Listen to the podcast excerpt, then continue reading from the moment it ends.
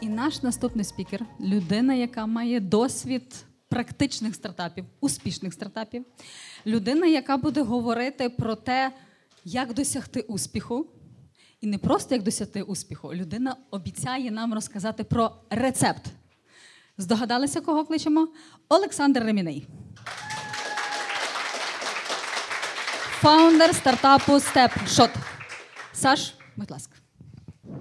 Перед тим як ми продовжимо, попрошу тебе підписатись на цей канал та залишити коментар, якщо тобі подобається контент, який ти тут дивишся. Розвиваємо стартап спільноту разом. Дякую. Всім привіт, доброго вечора. Зараз трошки поговоримо про рецепти стартапів. Почекаємо нашу презентацію. І я коли почав, е, ну, коли мене запитали про тему, я спочатку сказав простий рецепт стартапу. Потім я сідаю робити презентацію і такий: стоп. Взагалі-то е, стартапи це не є щось просто. От, яєшня, це просто. Оце це простий рецепт. І насправді зараз ми навіть бачимо продукти, які стартують досить просто. У мене знайомий Ігор Стефурак недавно продемонстрував, як за один день, використовуючи чат GPT, написати браузер-додаток, який буде викликати чат GPT в браузері. Людина уже продала цей продукт на тисячу доларів. Просто використавши хайп, використавши піар, використавши свої навички, тому що це для нього вже якийсь там сороковий проект, який він запускає. Це прості яєшні. Але питання, наскільки вони довгострокові в їхньому житті? Можливо, щось з цього виросте, і ця яєшня перетвориться в того самого юнікорна. А можливо, і ні. Ми не будемо про це загадувати, тому що проєктів на хайпі є багато, але ми не можемо нічого про них гарантувати. Тому ми поговоримо про складніші рецепти. Не такі прості рецепти. Від мене, як е, від автора е, стартап кухні каналу на Ютубі. Хто ще не записався, будь ласка, приєднуйтесь на Ютуб. Для засновників першопроходців. Тобто, коли ви запускаєте проєкт вперше. Я би хотів проасоціювати запуск стартапу не з яєшнею, а з класичним продуктом української кухні. Як каже моя мама, поки господарства вміють робити борщ, доти буде українська нація процвітати. І я, в принципі, згоден. Тому знайомтесь, моя сім'я, моя дружина Ольга, чемпіон по приготуванню найсмачнішого борщу в світі. Принаймні, ми домовилися, що я так буду думати, для того, щоб наша сім'я процвітала ще багато років. А це наш головний дегустатор, моя доця Ася. Вона каже, борщ шикарний. Тож разом з вами ми будемо робити борщ, стартап борщ, асоціюючи розвиток стартапу з простим процесом приготування. Ну, не зовсім простим. Починаємо ми борщ з води. Що таке вода? Вода це наша цільова аудиторія. Це основа будь-якого процесу. Це те, від чого ми маємо відштовхуватись. Не від ідеї, не від того, що нам прийшла комета в голову впала, і ми тепер знаємо, як вирішити і зробити єдинорога. Ні, з цільової аудиторії. З розуміння, хто така цільова аудиторія і як ми з нею будемо працювати. Але воду нам потрібно залити в кастрюлю. Щоб обмежити цільову аудиторію, щоб розуміти, з ким саме ми будемо працювати. Найбільш неправильний неправильним твердженням буде сказати: будь-хто у світі може користуватися моїм продуктом. Це означає, що ніхто у світі не буде користуватися вашим продуктом, тому що ви просто не зможете виділити, з ким саме спілкуватися, і кому розказувати, і кого запитувати про проблематику, і як ітерувати і еволюціонувати. Наступне, що нам потрібно, це вогонь. Без вогню ви просто не зможете навіть закип'ятити воду. Вогонь це ваші ресурси, а точніше, доступ до ваших ресурсів. Хтось починає свій стартап в студентстві. І тоді ресурси абсолютно обмежені. Ми не знаємо ні цільової аудиторії, ми не знаємо людей з грошима. І практично хтось з ресурсів може знаєте, в бульйон закинути галіну планку, а хтось уже може закинути такий кусень м'яса. І в залежності від того, які ми маємо ресурси, як ми маємо людей навколо, так ми можемо і почати наш стартап. Що означає, що в принципі ну, я починав майже зі студентської лави і не маючи навіть гарних ресурсів, не маючи змоги залучити інвестиції, все одно можна почати продукт. Просто потрібно розуміти, що коштів на те, щоб його запустити, знаєте, так, зі смузі і гарними офісами просто не буде. І потрібно розраховувати на те, що будеш довго інвестувати в першу чергу свій час або ж залучати інших людей до себе в команду. Відповідно, бульйон, який у нас виходить, коли ми дістаємо воду, ставимо на вогонь, це і є наше рішення. Рішення, яке ми прагнемо потім надати нашому кінцевому користувачу, нашій цільовій аудиторії, те, над чим ми маємо працювати. Інакше у нас може вийти просто суп з сокири. Далі я хотів би запитати вас, як ви думаєте, що може символізувати червоне в борщеві? Буряк, помідори. Як ви думаєте, що асоціюється вам в борщеві з цими двома чудовими продуктами? Основне наповнення, дякую. Ідея. Унікальність. Все це правильні речі, які є складниками бульйону, про які ми говорили. Але для того, щоб ми зрозуміли, що борщ є борщем, нам потрібно додати щось червоне. Як на мене, борщ, який демонструє цільовій аудиторії, що він є борщем, це якраз канали доступу до цільової аудиторії. Тому що багато хто може створювати стартапи і при цьому думати про цільову аудиторію як щось абстрактне. Наприклад, ми говоримо про аеропорти, але ми не знаємо, як спілкуватися з аеропортами. Або ми говоримо про медичні індустрії, про, про, про лікарні. Але ми не знаємо ні одної людини в лікарні, яка могла би стати нашим користувачем.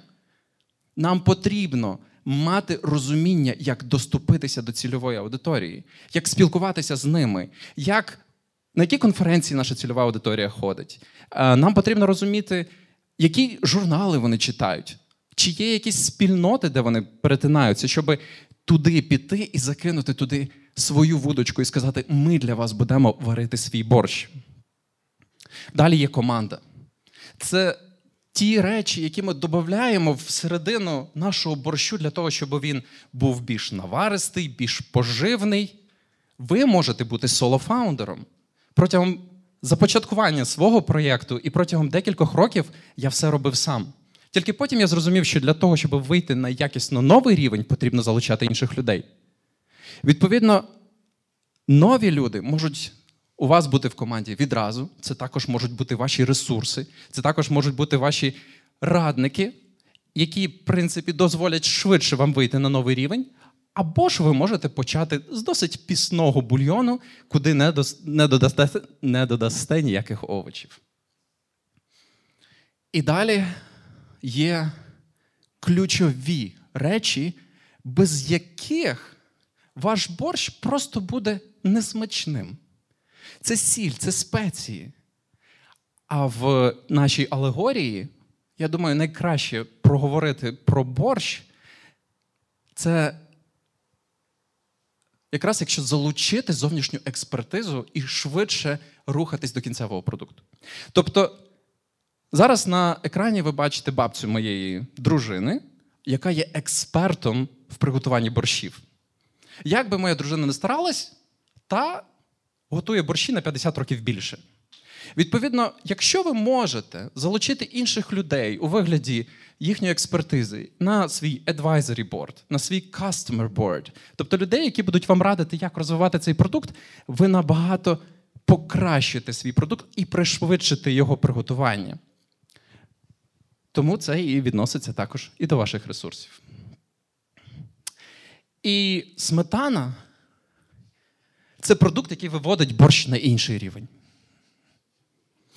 Ви можете абсолютно спокійно зробити борщ, який буде наваристий, смачний, поживний, але при цьому не додати туди сметани. Як ви думаєте, що символізує сметана в цьому випадку? Інвестиції, правильно. Ваш продукт може існувати без інвестицій і бути достатнім класним. Але для того, щоб перевести його на новий рівень, для того, щоб знайти набагато більше цільових користувачів для вашого продукту, ви маєте залучити гроші. Ви знаєте, деякі люди намагаються залучити гроші на початку. І у них навряд чи виходить відразу ідеальний борщ. А, тому що, можливо, у них виходить інша страва.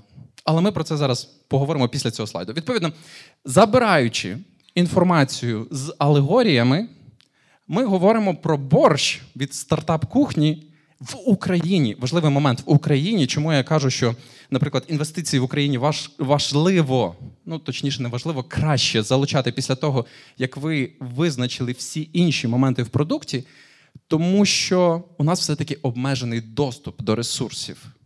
У нас країна в війні, і люди набагато більш обережно намагаються витрачати те, ті гроші, які вони заробили. Відповідно, нам потрібно почати з цільової аудиторії, мати власні ресурси, мати експертизу, яку ми покладемо безпосередньо в ресурси та в нашу цільову аудиторію, для того, щоб визначити проблему, яку ми хочемо вирішувати.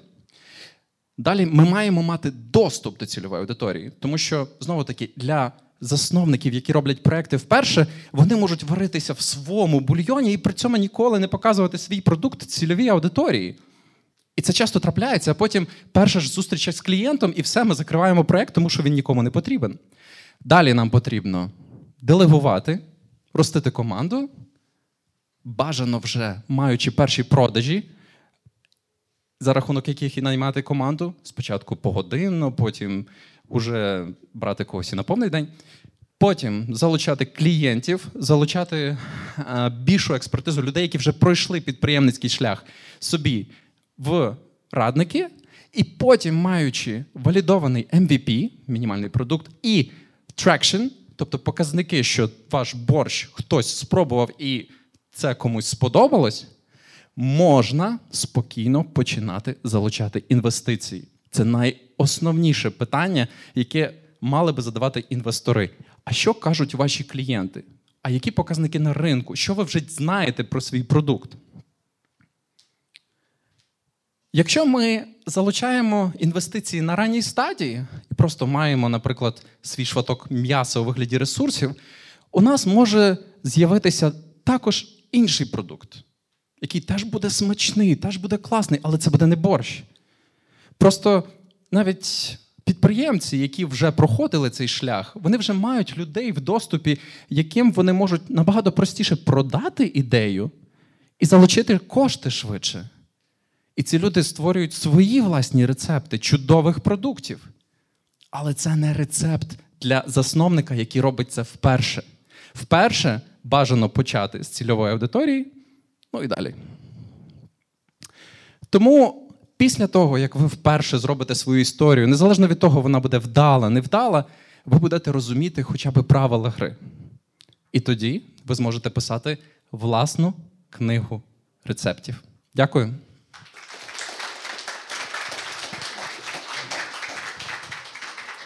Дякую, Олександр. А зараз сама приємна частина для аудиторії питання. Отам є з питання в кінці хлопець тримає саме перший руку. Мирося, дай, будь ласка, мікрофон.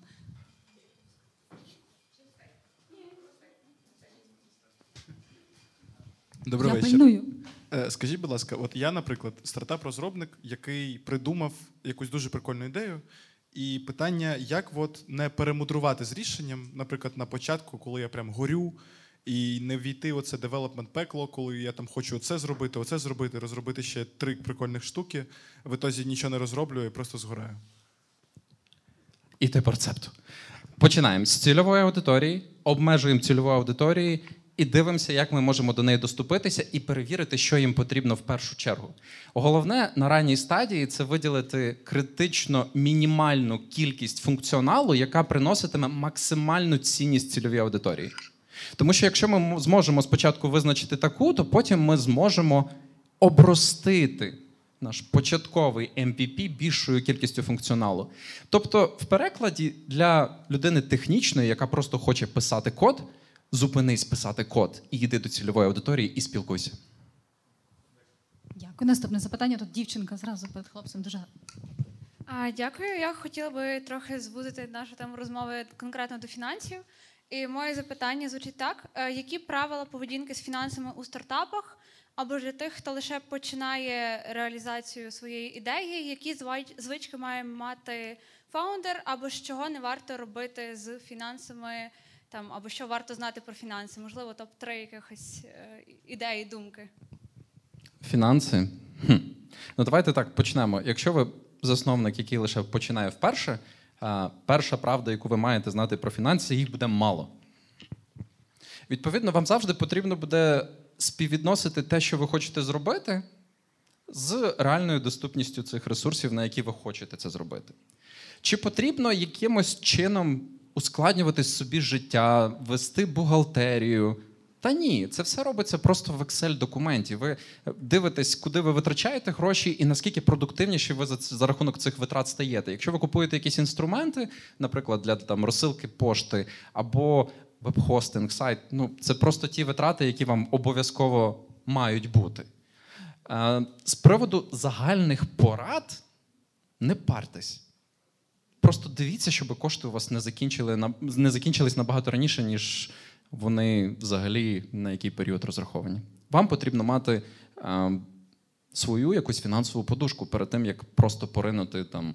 Е, знаєте, якщо говорити про стартап, це часто ви кохаєтесь в цій ідеї. Та ви хочете стільки часу їй приділяти, ви хочете звільнитися. І часто так люди роблять.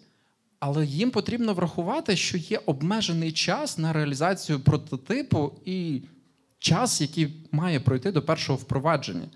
Відповідно, коли ви знаєте, своєю ідеєю поводитесь як своїм коханим партнером, ви маєте розуміти, що ви будете сидіти вдома, замовляти їжу додому, не відлазити від тої клавіатури, тому що вона зараз така кохана. І вам просто на цей період, знаєте, такий, як то кажуть, цукерково-квітковий, потрібно розрахувати якийсь запас міцності, щоб реалізувати перший MVP. Бажано вже знаючи цільову аудиторію, і бажано, щоб ця цільова аудиторія вже мала очікування того продукту, який ви для них робите. дякую. Ще запитання. Так, так, так. Е, Скажіть, будь ласка, як довго потрібно провіряти вже готовий продукт? Тобто, якщо є ну, якийсь конкретний продукт, скільки, ну, наприклад, компаній має його провірити, як довго? Тобто, все рівно, якщо я придумала, якщо я вже подивилася, які є проблеми, все одно з часом вони будуть ще ви- вилазити. І скільки компаній можна давати перевіряти цей продукт? Якби і чи варто так робити? Все залежить від складності самого продукту. Е, Зазвичай, якщо продукт достатньо простий, тобто його використати, перевірити, чи він дає продуктивність. Ну, недаром є найменший трайл це 7 днів. Та? Тобто за 7 днів люди, в принципі, можуть спробувати і використати. Просто треба розуміти, які процеси всередині вашої цільової аудиторії. Якщо це є enterprise, часто людина реєструється для того, щоб перевірити ніби ваш продукт, а потім прокрастинує два місяці, бо є інші якісь задачі. І це абсолютно нормально, просто їм подовжувати, подовжувати, подовжувати іноді там до 3-4 місяців. І мати всередині продукту насправді телеметрію, щоб побачити, ага, от був момент реєстрації, а от через три місяці вони нарешті її все-таки спробували. І в той момент, коли вони нарешті спробують, до них знову звернутися і сказати: ну як у вас там? Ну, ми не те, щоб за вами там спостерігаємо, але ми от інтуїтивно думаємо, що ви вже десь в тому місці. Дякую. Ще є запитання. Може, той кутик трошки. Що важливіше, як нам, от, молодим стартаперам, максимально швидко продати наш сирий MVP чи зробити його максимально функціональним для продажі і виведення на ринок? Максимально функціонально MVP на початку просто не може існувати. Тому що MVP це точніше функціональність вашого продукту, вона залежить від того, що вам каже клієнтська аудиторія. Тобто, звичайно, що чим швидше ви почнете продавати, тим швидше ви будете отримувати нові запити на покращення продукту, тим краще ви будете розуміти продукт і його розробляти. Дякую. Ще питання. Е, Доброго вечора. Е, Яким, якими основними критеріями користуються інвестори, і як так стається, що з'являються ну, мильні бульбашки, які, які вкладають величезні гроші, а вони не, не в змозі дати е, якогось великого результату? Дякую. Чому з'являються мильні бульбашки? Ем, Гарний приклад, е, наприклад, той самий Е- Андерсен Хоровіц, проекту, який, е, ну не проекту, а венчурної контори, яка вкладає величезні кошти, є, напевно, найбільш крутою венчурною компанією у світі, і при цьому вони так далі допускають помилки і вкладаються в якісь не найкращі технологічні проекти. Чому? Тому що вони допускають певний рівень похибки. Це просто реальність, що ніхто не знає, чи Clubhouse буде існувати через два роки. Спойлер, не існує. Чи це буде нова технологія, яка знайде, як використати свою аудиторію, яка підписувалась на сервіс два роки назад, як дурна, і знайде, як її монетизувати, і знайде, як для неї покращувати продукт. І таке трапляється всюди, всі мають ризики. Ніхто не розраховує, що всі стартапи будуть чудовими, тому що факторів, які призводять до падіння стартапів, їх дуже багато, і знову таки, це не просто, це, це дуже складно. Тому, якщо говорити про чому трапляються мильні бульбашки, тому що ніхто не знає наперед, як воно ся трапиться. І останнє запитання, і ми відпускаємо Олександра. М, Мороз, давай когось. Ну і хлопці, вибачте, ви вже стали запитання. Котрого з бо тут двоє тримали руку. Е, Так, добрий день. Дуже дякую за презентацію. Е, В мене таке питання: що робити, якщо цільова аудиторія вона не активна? Тобто вона активізується раз в якийсь час, раз в місяць, і це погано, це шкодить проекту. Чи потрібно викидувати цей борщ, чи є якісь методи, щоб залучити її? Вона не активна. Чому? Е, Ну, наприклад, можу привести приклад свого життя. У мене платформа для письменників, і вони не можуть ну, викидувати новий день кожен вірш. І е, то раз в тиждень, раз в два тижні робиться. І щоб активно платформа працювала, потрібно більше або користувачів, що вже виходить за рамки, наприклад, бюджету, або якось заохочувати тих, що є, писати раз в три дні, раз в два дні. Ну, дивіться, все залежить від того, яку ціль ви ставите перед собою в проєкті. Знаєте, типу, як е, було питання, чи кожному проєкту варто дорости до єдинорога. Ну, звичайно, що ні. Все залежить від вашої власної амбіції, куди ви хочете прийти з своїм проєктом, і яких цілей в житті ви хочете з тим досягнути. Я не знаю, чому ви почали цей проєкт, тому що ви відчуваєте, що це чудова бізнес-ніша. Спойлер альорт, не впевнений. Чи це е, знову таки якась проблема, яка для вас близька, і чомусь ви хочете в ній максимально працювати, і що чиєсь життя максимально покращити? Відповідно, якщо аудиторія не активна, вам потрібно зрозуміти, чому вона не активна з усіх можливих аспектів. І шукати способи взаємодії з цією аудиторією, чи там якими через не знаю, там штовхання їх та нагадування, що вони можуть бути активнішими, або знаходити механіки, які дозволять їм бути активніші, не для не, не, не знаєте, не випльовуючи вірш щодня. Приведу приклад. Є ем, така платформа Speak. Це справжній стартап. Чому справжній стартап? Тому що його започатковували е, підприємці, які вже мали досвід своїх власних багатомільйонних екзитів, тобто вони мали доступ до грошей, до ресурсів. Вони могли просто вибрати технологію і з неї пиляти прикольний продукт. І їхня ідея була, що зараз доступ до штучного інтелекту настільки крутий, що всім було би класно вчити англійську мову, просто спілкуючись своїм телефоном, просто практично реалізовуючи оцей от задачу вміти поспілкуватися в магазині. Вони почали шукати ринок, і найактивнішим ринком для вивчення англійської мови виявився Сінгапур. Тому що в Сінгапурі мова їх локальна. Ні, перепрошую, не Сінгапур. Це була Південна Корея. Тому що в Південній Кореї їхня мова і фонетика дуже сильно відрізняється від англійської, але економіка дуже наближена до англійської. Відповідно, для глобалізації всі хочуть вивчати англійську мову. Тобто локальний ринок е, взагалі вивчення англійської мови ну просто процвітає. Вони приїхали туди зі своїм продуктом, намагалися його запустити різними способами на локальному ринку, і у них нічого не вдавалося, тому що Люди реєструвалися і потім не користувалися. Дуже схоже на таку от ситуацію. Вони почали більше і більше заглиблюватись, в чому ж була проблематика. І виявилося, що їхня цільова аудиторія, наприклад, там студенти або працівники різних компаній, найбільше хотіли вивчати англійську мову, коли вони їдуть в метро. А в метро тобі буде некомфортно говорити своїм телефоном. Тому, хоча основна ідея це продукт, який дозволяв би тобі спілкуватися, їм довелося практично розширити продукт в такі механіки, які дозволяли би вивчати англійську, просто будучи в додатку. Та? Тобто люди активувалися, люди зацікавлювалися продуктом, просто його постійно. Е, Ну, практично користуючись, наприклад, в метро. А потім, коли у них була змога ввечері вдома або в іншому місці поспілкуватися з телефоном, ось там вони вже мали справжню цінність, тому що штучний інтелект не тільки міг відповідати, але міг і розуміти їхні акценти, і також поправляти ті акценти. Тобто цінність, яка була максимальна, вона була схована за додатковими якимись моментами. Але активація користувачів вона відбувалася за рахунок дуже простих механік, які є і в інших продуктах. Просто переписування, просто е, там якісь картки. Я не знаю, який функціонал активації, але він був абсолютно не, не співвідносився саме з спілкуванням з телефоном. Вибач, Дякую. я вже до тебе підкрадаюся, бо скажуть, що щось не те. Даю я тому спікеру не більше часу. Тебе зараз буде дуже складне завдання. Про бульбашки питання. Все, супер. Яка точно людина. Раз. В кого було про бульбашки питання? Підніміть ручку. Саш, ти не тікай. Е, Чекай, чекай.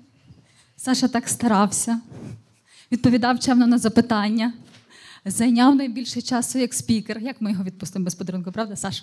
Ми тобі дуже Дякую, дякуємо. перепрошую. І підписуйтесь на стартап кухню. Там же будуть викладені і записи з сьогоднішньої події.